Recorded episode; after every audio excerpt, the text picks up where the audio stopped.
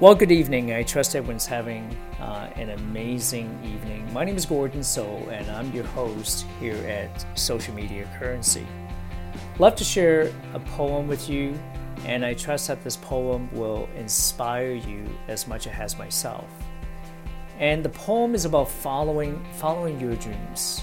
I mean, think about this for a minute. How many of us have grown up, you know, following someone else's dreams? Look, if you've been able to follow your dreams, your passion, that's absolutely amazing. And so here's a poem. It says, follow your dreams wherever it leads. Don't be distracted by less worthy needs. Shelter it, nourish it, and help it to grow. Let your heart hold it down deep where dreams go. Follow your dreams and pursue it with haste. Life is too precious, too fleeting to waste. So be faithful, be loyal.